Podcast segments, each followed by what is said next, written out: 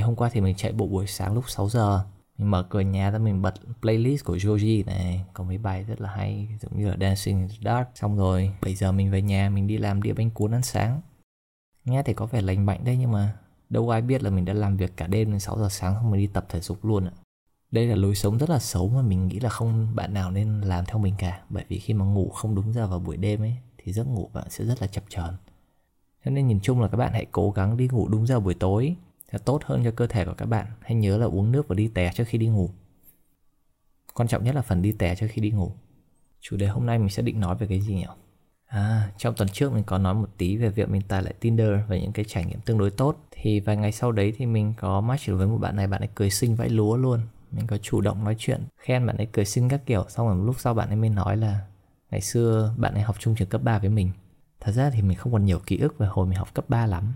Vì lúc đấy mình cũng chỉ là một thằng bình thường thôi Cũng không có gì đặc biệt, không có gì hay ho cả Nhưng thôi để một dịp nào đấy mình sẽ cố gắng nhớ ra vài chuyện hay ho mình kể lại cho các bạn nghe dù sao thì cũng khá thú vị khi mình có thể gặp được những người quen ở trên này. Tuy nhiên, tới tuần này mình sẽ đòi Tinder lại hai cái bánh hamburger mà mình cho chúng nó tuần trước.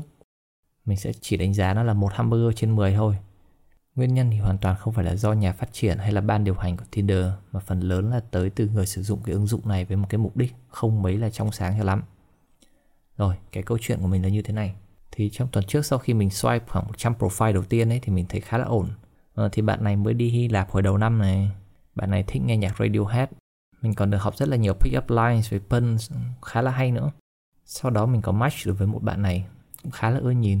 Trên phần thông tin cũng không ghi gì nhiều chỉ ghi mỗi là có ai yêu một cô gái mê chơi game như em không? Mình thì cũng không suy nghĩ gì nhiều lắm. Mỗi người thì có một sở thích khác nhau mà. Ừ bạn có thể thích chơi game, nhưng mình thì thích chơi cái khác cơ. Vậy thôi, mình cũng không để ý gì nữa, bởi vì cũng như tập trước mình nói rồi, đấy là mình không thể tìm được điểm chung gì để nói. Chỉ vì cái bio ngắn như thế hoặc là vài tấm hình. Sau đấy mình tiếp tục công việc hàng ngày của mình là đi ăn rồi đi ngủ. Tới hôm sau thì mình nhận được tin nhắn của bạn ở trước. Bạn ấy nhắn là em không dùng nhắn tin ở trên này nhiều. Anh add zalo em nhé. Số của em là abcxyz thì đấy. Mình thì chỉ dùng Zalo cho người nhà mà mình đã có account Tinder rồi thì mình cũng thắc mắc là tại sao bạn ấy không dùng cái account Tinder này để trò chuyện luôn nhỉ?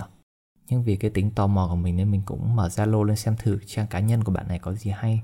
Xen lẫn giữa những cái tấm hình mà đã có up sẵn trên Tinder rồi ấy, thì sẽ có những cái screenshot của một cái ứng dụng. Cái ứng dụng này là một cái game đánh bài có những cái caption kiểu như là em vừa kiếm được 100 triệu tối nay, anh nào cùng chơi thì nhắn tin với em nhé tới đây thì mình cũng đã hiểu ra được vấn đề là gì và mình cũng không suy nghĩ nhiều gì nữa và unmatch luôn thật ra mình cũng có suy nghĩ một chút mình suy nghĩ là liệu có bao nhiêu tài khoản như thế này ở trên Tinder và sẽ có bao nhiêu người mắc vào những chiếc bẫy như thế này. Mình tự tin vào kinh nghiệm 20 năm dùng máy tính của mình là mình dùng khá nhiều não khi sử dụng mạng mẽo. Nhưng mà mình vẫn còn bị dắt mũi như một con bò đến tận cái bước mà kết bạn Zalo cho cú lừa này. Thì liệu người ta có thể sử dụng trò này để dụ người khác làm gì nữa? Ví dụ như bấm link vào malware này, hoặc là có thể làm nhiều điều tồi tệ hơn nữa. Thì sau đấy mình có dành một ít thời gian để làm một cuộc thử nghiệm nhỏ nhỏ mình lướt thử khoảng 5.000 tài khoản profile trên Tinder, xem liệu thực sự có bao nhiêu tài khoản mà có cái mùi đáng ngờ như thế này.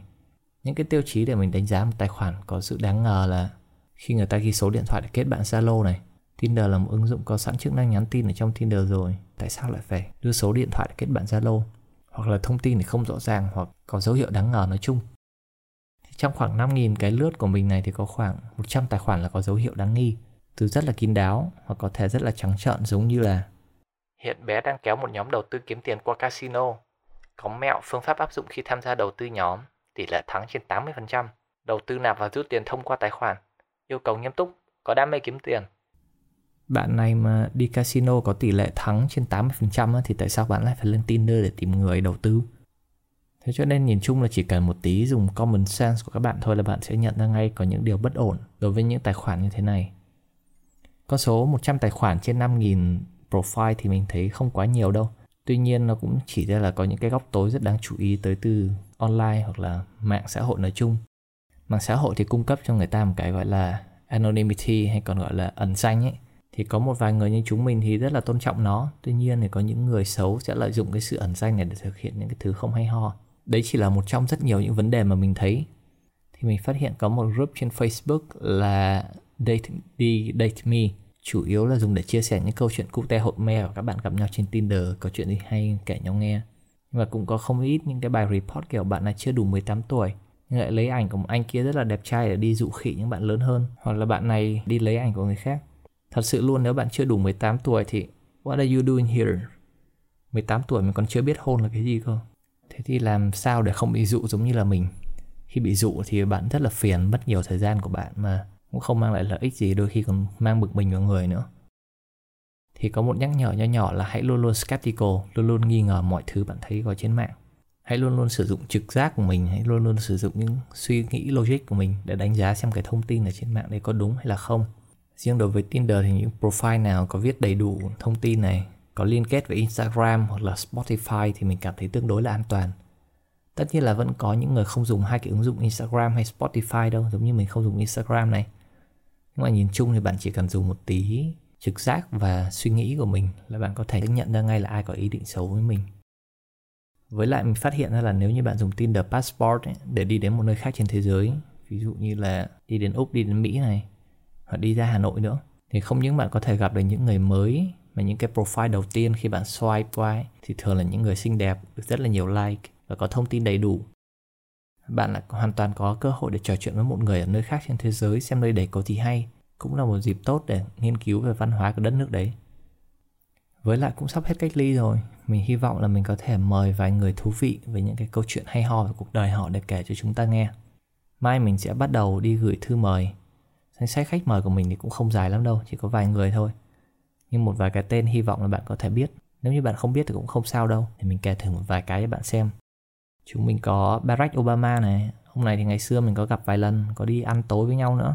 Sau đấy thì có Justin Bieber này. Hồi tuổi tin mấy bạn nữ mê nhạc của ông này lắm. Rồi còn có ông già Noel với những chú tuần lộc nữa.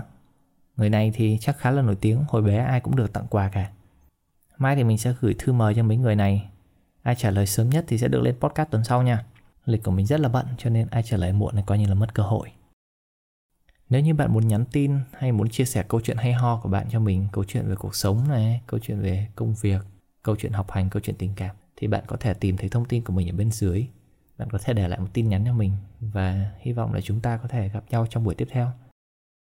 Nếu như bạn cảm thấy những cái podcast như thế này hay thì bạn có thể để cho mình một cái theo dõi ở bên trên ấy vậy thôi, đó là tất cả những gì mình có cho tuần này.